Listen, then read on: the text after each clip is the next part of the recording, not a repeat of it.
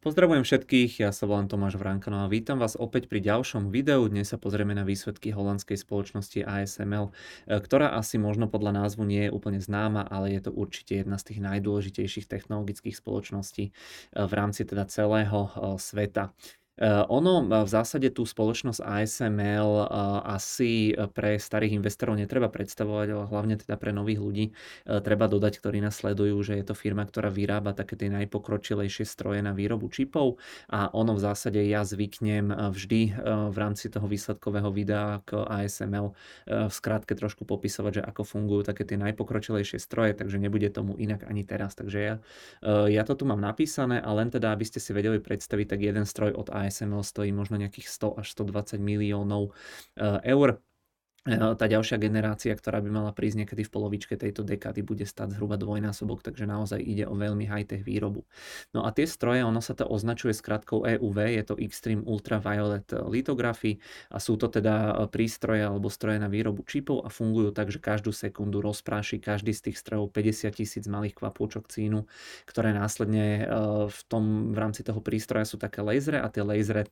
tie cínové kvapky roztopia, na každú kvapku v podstate vystrelia vystrelia dvakrát a nechajú vypariť vo forme plazmy a tá plazma následne emituje UV žiarenie, e, pomocou e, ktorého, alebo ktoré sa pomocou série zrkadiel v rámci toho stroja poodráža na kremíkové doštičky, kde sa pomocou tohto lúča potom presným vyrezaním vykrojí čip a ten lúč je potom taký presný, že keby ste ho vystrelili zo Zeme na mesiac, tak by bol schopný tam trafiť objekt o veľkosti jablka a tie zrkadlá sú zase také hladké, že keby boli veľké ako napríklad Nemecko, tak by nemali tie výbežky vyššie ako milimeter. No a vďaka tomu eh, vznikajú čipy eh, s tranzistormi, ktoré sú také veľké, eh,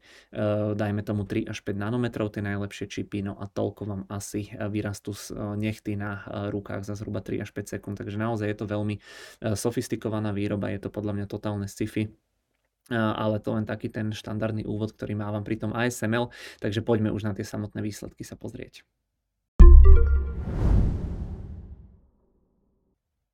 Samozrejme teda ešte predtým, ako prejdem k výsledkom, tak tu máme upozornenie na rizika, no a pokiaľ sa vám táto naša tvorba páči, tak budeme radi, pokiaľ nám dáte odber aj na YouTube. E,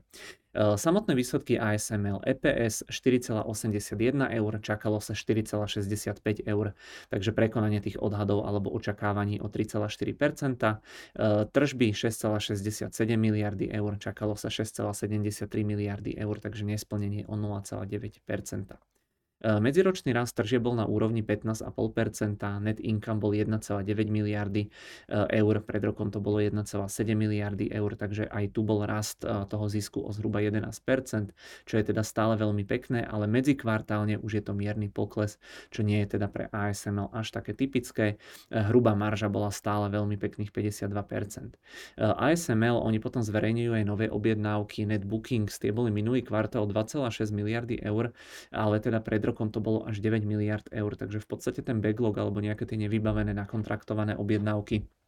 im teda mierne takto klesajú, takže konečne tu vidíme aj útlm na, alebo v oblasti teda výroby tých čipov, ale celkovo, alebo celkový ten backlog majú stále na úrovni veľmi pekných 35 miliard eur, takže stále sa dá povedať, že majú čo robiť.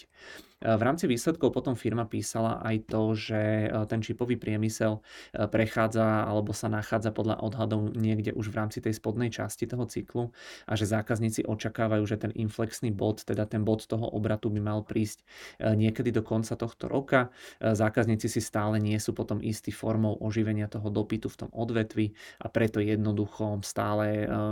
nevynakladajú až tak veľa peňazí proste na investície do týchto strojov. Práve preto ono ASML očakáva, že rok 2024 bude nejakým takým prechodným obdobím alebo prechodným rokom a zastávajú taký konzervatívnejší názor alebo výhľad, no a povedali, že očakávajú, že tržby v roku 2024 budú podobné ako v roku, v roku 2023 2023. E,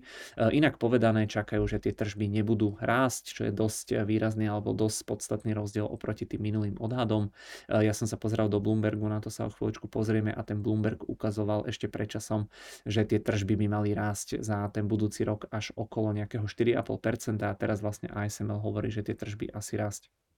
nebudú. E, zároveň ale dodali v rámci toho výhľadu, že ten rok 2024 stále považujú za dôležitý, e, teda napriek tomu, že budú stagnovať, pretože je to pre nich nejaký taký prípravný rok pred tým rokom 2025, e, kedy potom očakávajú výrazný skokový nárast tých tržieb a tam čakajú tržby 30 až 40 miliard eur. Tento rok len pre porovnanie, tak tie tržby by mali byť okolo 27 miliard eur, takže ak by trafili stred toho rozpetia nejakých 35 miliard eur, tak bol by to rast o nejakých 8 miliard takže e, celkom, celkom slušný, opäť dvojciferný rast. No a na tento aktuálny kvartál, aby sme neodbiehali až takto moc do budúcna, tak ASML vidí tržby na úrovni 6,7 až 7,1 miliardy eur. Ak by tam trafili ten stred, to by bolo teda 6,9 miliardy, tak by to bolo o niečo viac ako teraz a rovnako ako ten minulý kvartál. No a firma zároveň potvrdila, že tento rok očakáva celkový rast tržieb o zhruba 30%. E, potom tie tržby podľa nejakého zamerania ten posledný kvartál 76% strojov alebo tržieb za tých strojov, ktoré predávali, sa používajú na výrobu logických čipov, zvyšok na pamäťové čipy. 46% tržieb majú z Číny, 24% tržieb z Tajvanu a 20% z Južnej Korei, ale je to asi len teda nejaký ten krátkodobý výkyv, pretože e, teraz Čína bola na prvom mieste a Čína býva štandardne zvyčajne až tretia v rámci iných kvartálov po Tajvane a Južnej Koreji, ale Čína je každopádne tak či tak veľmi veľmi dôležitá. Rieši sa, či tie vývozné obmedzenia e, tú firmu ovplyvnia. E, americká vláda predčasom v podstate zakázala vývoz takých tých najlepších strojov do Číny, aby jednoducho Čína nemala nejaké ambície, alebo teda ambície asi majú, ale aby nemala schopnosti vyrábať tie najlepšie čipy pre pokročilé možnosti umelej inteligencie. E, ale teda hovorili, že, nejaký, že nemajú nejaký aktualizovaný odhad toho dopadu tohto kroku na, na tie ich tržby, že tu sa v podstate nič nemení. No a ešte tam mali, že v rámci buybackov spätne odkúpili akcie akcie za 100 miliónov eur, takže relatívne zanedbateľná suma. No a čo na to akcie? E, po otvorení oni myslím, že klesli až o nejaké 4%. Musím povedať, že konečne zaujímavá reakcia. Som sa tešil, že tam bude nejaký ten menší výpredaj a že niečo dokúpim, keďže je to e, cyklický biznis, ale teda e, tá firma celkovo problémy nemá. Ale čo som teraz pozeral, tak celý ten rast alebo celý ten pokles po zverejnení tých výsledkov bol už vymazaný, takže asi nejaká veľká zlava tam nebude. Ale každopádne konečne niečo také netypické pre tú firmu, čo by mohlo trošku rozhýbať tie akcie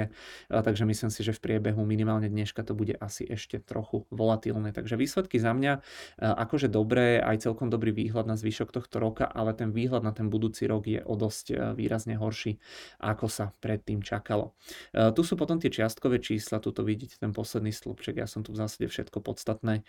už asi povedal, tuto vidíte, že na tento rok 2023 podľa Bloombergu stále sa očakáva rast tržieb o zhruba 30% a tu mal Bloomberg ešte tú starú hodnotu rastu o 4,5%, ale teda podľa toho nového výhľadu od ASML ten rast by tam mal byť približne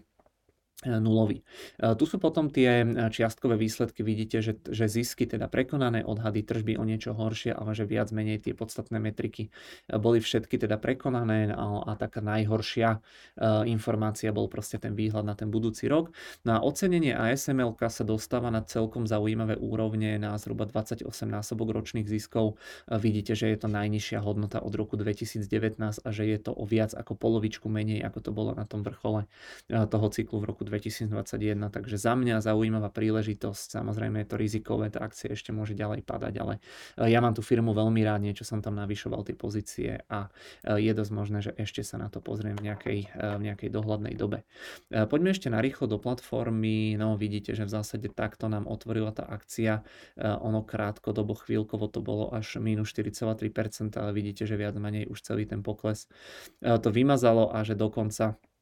alebo pardon, tak to až nejakých 5% to klesalo a vidíte, že už sme tam, e, kde to uzatvorilo včera, takže e, žiadna veľká katastrofa to asi úplne e, nebude. No a tu sú potom tie finančné výsledky, oni to takto zverejňujú, taký krátky pokec a tu v zásade ešte potom mali aj prezentáciu, ja vám ju takto ukážem, ale ona sa priamo nedá prelinkovať, pretože ona je na stiahnutie, ale tu majú aj nejaké zaujímavé grafy, to si popozerajte a potom tie sprievodné materiály nájdete, nájdete Počkajte, toto by malo byť asi tuto, uh, áno, toto je, toto je ono, tu vidíte aj tú, uh, aj tú prezentáciu, aj tu vidíte to pdf ja vám to všetko každopádne popripínam pod toto, toto video. No a za mňa teda asi, asi už teda všetko. Ja vám ďakujem veľmi pekne za pozornosť, hovorím, tá reakcia bola zaujímavá, ale vyzerá to, že už sa tá firma alebo tie akcie vrátili tam, kde boli, takže uvidíme, čo uh, ďalej prinesie táto výsledková sezóna, ale vidíme, že nie asi všetko, všetky firmy hlásia nejakú úplne svetlú budúcnosť, takže sám som zvedavý, ako to bude vyzerať v priebehu toho budúceho roka. E, dnes neviem, či tam reportovalo ešte niečo zaujímavé, za dnešok e, nesľubujem ďalšie video, ale dnes večer po zatvorení amerického trhu nám reportuje výsledky ešte aj Tesla a Netflix, takže určite minimálne dve tieto spoločnosti si dáme zajtra. E, dovtedy ďakujeme veľmi pekne za pozornosť, môžete nám dať odber na YouTube alebo si prehrať naše predchádzajúce videá.